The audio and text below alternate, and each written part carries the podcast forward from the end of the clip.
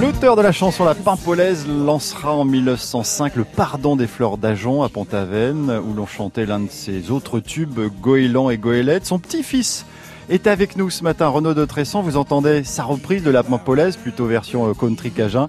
Il a lui-même sorti un album euh, solo B52 à l'automne il est membre fondateur avec euh, Serge Danet de Soldat Louis.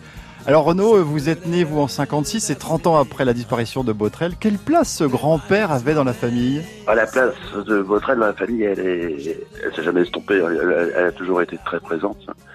Il n'y a pas une semaine dont on ne parle pas de, de mon grand-père. Il est resté très populaire à, et en fait, on m'en parle très très très très souvent. J'étais euh, récemment au Canada, on en a encore parlé.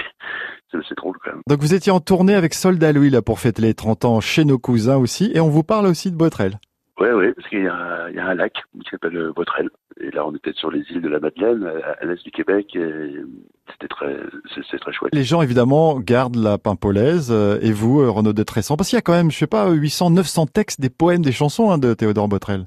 Oui, plus des pièces de théâtre, et, et puis euh, il avait commencé ses mémoires aussi, donc il n'a pas eu le temps de les terminer, malheureusement.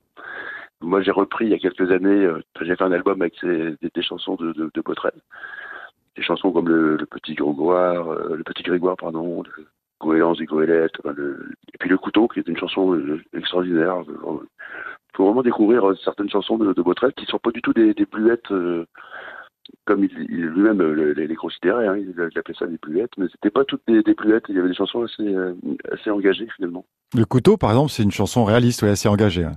Chanson très, très de gauche, ouais, pour, pour quelqu'un qui était réputé euh, royaliste, et ouais, elle est très, très humaniste. Ouais. Qu'importe ces mots, république, commune ou royauté, ne mêlons pas la politique avec la charité.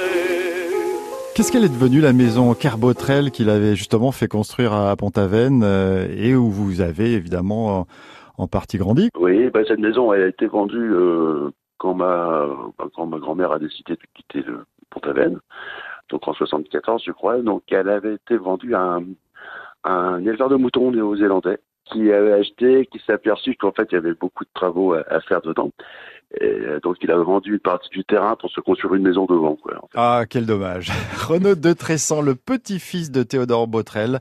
Un anniversaire de choix aujourd'hui, les 76 ans de Mick Jagger. Now,